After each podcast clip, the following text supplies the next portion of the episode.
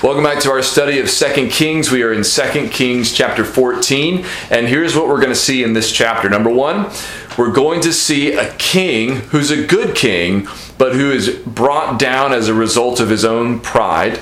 And then we're going to see a wicked king that God mercifully uses to save his people.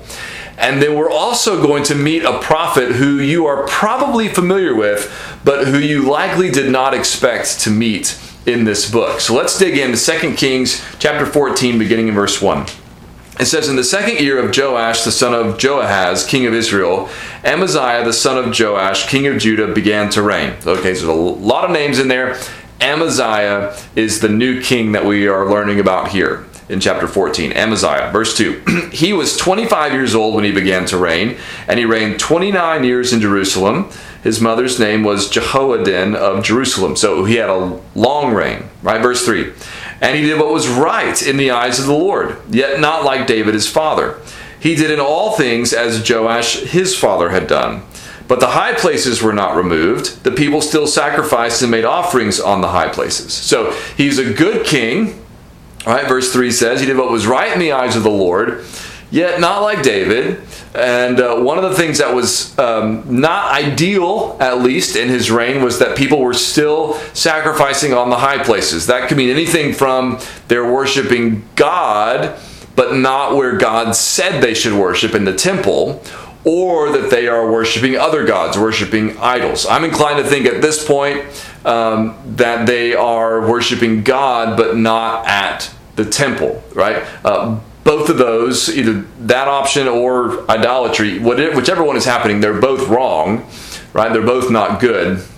So that was going on during Amaziah's reign, but Amaziah was a good king, and we see an example of what made him a good king in verses 5 and 6.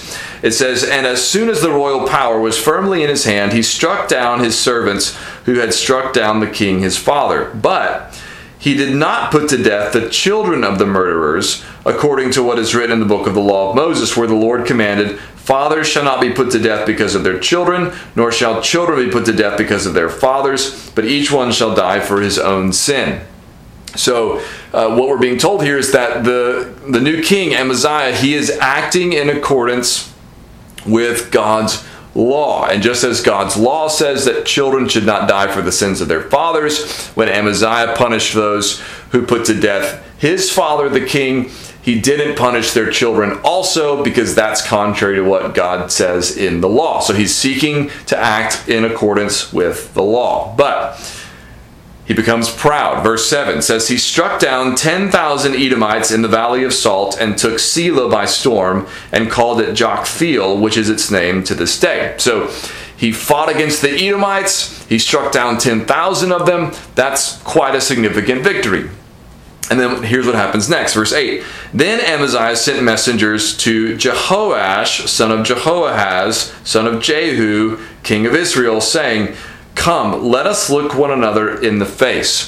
So Amaziah, king of Judah, sends to Jehoahaz, king of Israel. Jehoash. Too many names there, right? Jehoash, king of Israel. And he says, "Come, let us look one another in the face."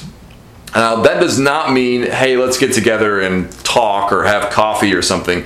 This is an invitation to battle, right? So he is not just, it is not a friendly invitation. In other words, this is a hostile invitation. And we know that because of how Jehoash responds. All right, verse 9, "And Jehoash, king of Israel, sent word to Amaziah, king of Judah, 'A thistle on Lebanon sent to a cedar on Lebanon, saying, "Give your daughter to my son for a wife." And a wild beast of Lebanon passed by and trampled down the thistle. You have indeed struck down Edom, and your heart has lifted you up.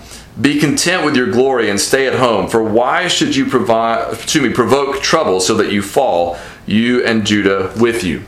All right, so Jehoash, it's not the name's fault, it's my fault. Okay, Jehoash, sorry about all that. Jehoash says, hey, don't do this. Right? You are puffed up, right? He says in verse 10, you have indeed struck down Edom and your heart has lifted you up. Okay, so you've become proud. And so he says, you're puffed up, you think you're bigger than you are. That's the point of that story with the thistle and the cedar and the beast. All right? The king of Judah is the thistle in that story, right? He's the small one. And he says, you know, you don't want to do this. You don't want to fight me. Stay at home, he says, right? Because here's what the Bible warns us about. Proverbs 16, verse 18 says, pride goes before destruction and a haughty spirit before a fall. Usually we just collapse that, right? Because those two phrases, pride goes before destruction and then a haughty spirit before a fall, those two say the same thing two slightly different ways. We usually collapse them and just say pride goes before a fall. That's what's going to happen to Amaziah. That's what the king of Israel is warning him about. You're puffed up. You're proud. You don't want to fight me. This is not a good idea. But verse 11 says Amaziah would not listen. So Jehoash, king of Israel, went up, and he and Amaziah, king of Judah, faced one another in battle at Beth Shemesh, which belongs to Judah. And Judah was defeated by Israel, and every man fled to his home. And Jehoash, king of Israel, captured Amaziah, king of Judah, the son of Jehoash, son of Amaziah, at Beth Shemesh, and came to Jerusalem and broke down the wall of Jerusalem for 400 cubits from the Ephraim gate to the corner gate. And he seized all the gold and silver and all the vessels that were found in the house of the Lord and in the treasuries of the king's house, also hostages, and he returned to Samaria. So Amaziah was warned, don't come fight me, by the king of Israel. Amaziah wouldn't listen. He fought the king of Israel, and guess what happened? The king of Israel defeated him. In fact, it says he captured him in verse 13. And it says that the king of Israel seized all the gold and silver and all the vessels that were found in the house of the Lord in verse 14. It also says in verse 13 that they broke down the wall of Jerusalem for 400 cubits. A cubit's about 18 inches, so that's way more than 400 feet. And so what happens is Jerusalem is overcome, part of the wall is broken down, and Jerusalem is plundered by Israel. Remember, Israel is an idolatrous people at this point. They are still walking in the sins of Jeroboam, the son of Nebat, the scripture tells us. And so they are not walking with the Lord like they are supposed to. And when they defeat Jerusalem and plunder it, they are a picture, right, of the coming destruction of Jerusalem at the hands of the Babylonians, who are also idol worshipers. And at the end of 2 Kings, what's going to happen is the Babylonians are going to capture Jerusalem, they're going to destroy the temple, and they are going to plunder it. And we get sort of a miniature version of this early here in chapter 14, where the people of Israel capture the king and defeat Jerusalem and plunder it. So this is a little preview of where things are headed, even for the nation of Judah. Now, verse 15 says, now the rest of the acts of Jehoash that he did, and his might, and how he fought with Amaziah, king of Judah, are they not written in the book of the Chronicles of the Kings of Israel? And Jehoash slept with his fathers and was buried in Samaria with the kings of Israel, and Jeroboam his son reigned in his place. Right, so Jehoash, he dies. Right, and then verse 17, Amaziah, the son of Joash, king of Judah, lived 15 years after the death of Jehoash, son of Jehoahaz, king of Israel. Now the rest of the deeds of Amaziah, are they not written in the book of the Chronicles of the Kings of Judah? And they made a conspiracy against him in Jerusalem, and he fled to Lachish.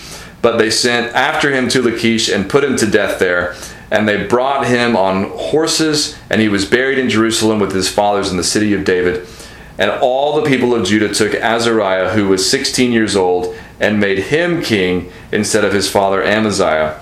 He built Elath and restored it to Judah after the king slept with his fathers. So both of those kings who were involved in that conflict died, right? Jehoash died, and Amaziah died, right? And when I said earlier there were too many names, I didn't mean, obviously that's not the Bible's fault, right? So I'm sorry, it's my fault for getting lost. Okay, but now, on to the last part. Here's where we're going to see the wicked king and how God mercifully uses that king to save them. And then also we're going to meet a prophet that you might not have expected to meet here. All right, so verse 23, getting close to the end here. In the 15th year of Amaziah, the son of Joash, king of Judah, Jeroboam, the son of Joash, king of Israel, began to reign in Samaria, and he reigned 41 years. Now, this is another place where it can get kind of confusing because we've already had a Jeroboam who was king of Israel. In fact, when Israel broke off from Judah after the death of Solomon and the kingdom was divided,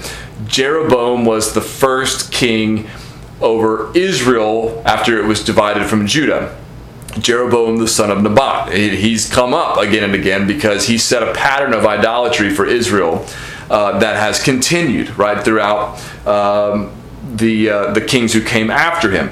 This is a new Jeroboam. That's why you might have, like I do, you know, have little titles sometimes in your Bible over little sections.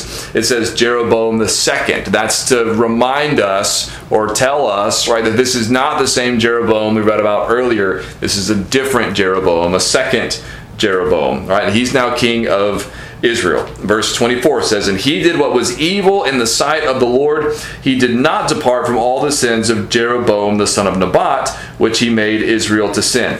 So this is why I said this Jeroboam also is a wicked king, because he's continuing to walk in the ways of the earlier Jeroboam and the idolatry that he established for Israel. And it says that he did what was evil in the sight of the Lord. So he is a wicked king. Nevertheless, God uses this wicked king for good for his people. Notice what happens next. It says, verse 25, he restored the border of Israel from Lebo Hamath as far as the sea of the Arabah, according to the word of the Lord, the God of Israel, which he spoke by his servant Jonah, the son of Amittai, the prophet, who was from Gath Hefer. Okay, so it says that he restored the border of Israel, and then it lists, you know, the location where that happens, and it says that was according to the word of the Lord, and that word of the Lord came through Jonah. And yes, that is the same Jonah who got swallowed by the fish, who has his own book by his own name. The prophet Jonah shows up right here in this book also. Just a little brief mention. It reminds us of something significant, which is this. We often think, just sort of by, I don't know, habit or assumption or whatever, that whatever we have in the Bible is all there is in terms of what happened or what was said. But that's definitely not the case. The Bible is very, very condensed, right? And so there's a lot of things that happened, and even a lot of things that were said that are not found in the Bible. So when we think of Jonah, we tend to think that what we read in the book Jonah is all that happened to Jonah, or all that's important related to Jonah, but it's not. Here's another place where we learn about a prophecy that Jonah made that doesn't seem to have any connection to the events of the book of Jonah, at least not on the surface, and yet this is something that was a part of Jonah's ministry as well, right? And so that's important for us to remember. All right, now let's keep on going. Verse 26, for the Lord saw that the affliction of Israel was very bitter, for there was none left bond or free, and there was none to help Israel. But the Lord had not said that he would blot out the name of Israel from under heaven, so he saved them by the hand of Jeroboam the son of Joash. So God uses Jeroboam, who's doing evil in his sight. He nonetheless uses that king to deliver, to save his people, right? Because as much as they were guilty of sin, as much as they deserved his judgment to come upon them, he had not said that he would destroy them utterly, the scripture says, and so he rescued them, he delivered them, he did not allow them to be utterly destroyed. Now, finishing up here, verse 28 and 29 says, Now the rest of the acts of Jeroboam and all that he did and his might, how he fought and how he restored Damascus and Hamath to Judah and Israel, are they not written in the book of the Chronicles of the kings of Israel? And Jeroboam slept with his fathers, the kings of Israel, and Zechariah his son reigned in his place. So, two things to take away from that. One is a reminder of the danger of pride. That pride goes before a fall. Pride is our enemy. It is not our friend. Pride is a temptation that we must resist, because pride can lead us into all kinds of trouble. And so even when God does good things in our life, and maybe even good things through us, and we are then tempted to be puffed up because of that, the scripture reminds us to resist that temptation and to humble ourselves, lest after being lifted up we fall. The second thing is to remember that God can work through even wicked people like Jeroboam. Right? God can work through whoever he wants. Right? He will work through the people of Assyria. He will work through the people of Babylon. He will work through Cyrus the Persian. He works through wicked people as well as people who love him and trust him. Now, we obviously, that's not an endorsement of being wicked, of course. It's just to say this, that God can do what he wants, where he wants, how he wants, through whomever he wants. And so God might do something good for you in your life through someone who's not even a Christian. But it can still be God at work in your life. It can still be God showing his hand, working to bless you, encourage you, or whatever. So don't think that God is limited to only working through those people who are actively following him and trusting him. We, of course, should actively follow and trust him. The Bible is crystal clear about that. Just don't think that God is limited to working through only those people, right? Because he might be at work in some unexpected places, in some unexpected people, to do good for you in ways you wouldn't expect, but that God has shown more than once in the Bible that he is willing mercifully to work for the good of his people, even through those who are not seeking to honor him. So that's all we got for chapter 14. God bless.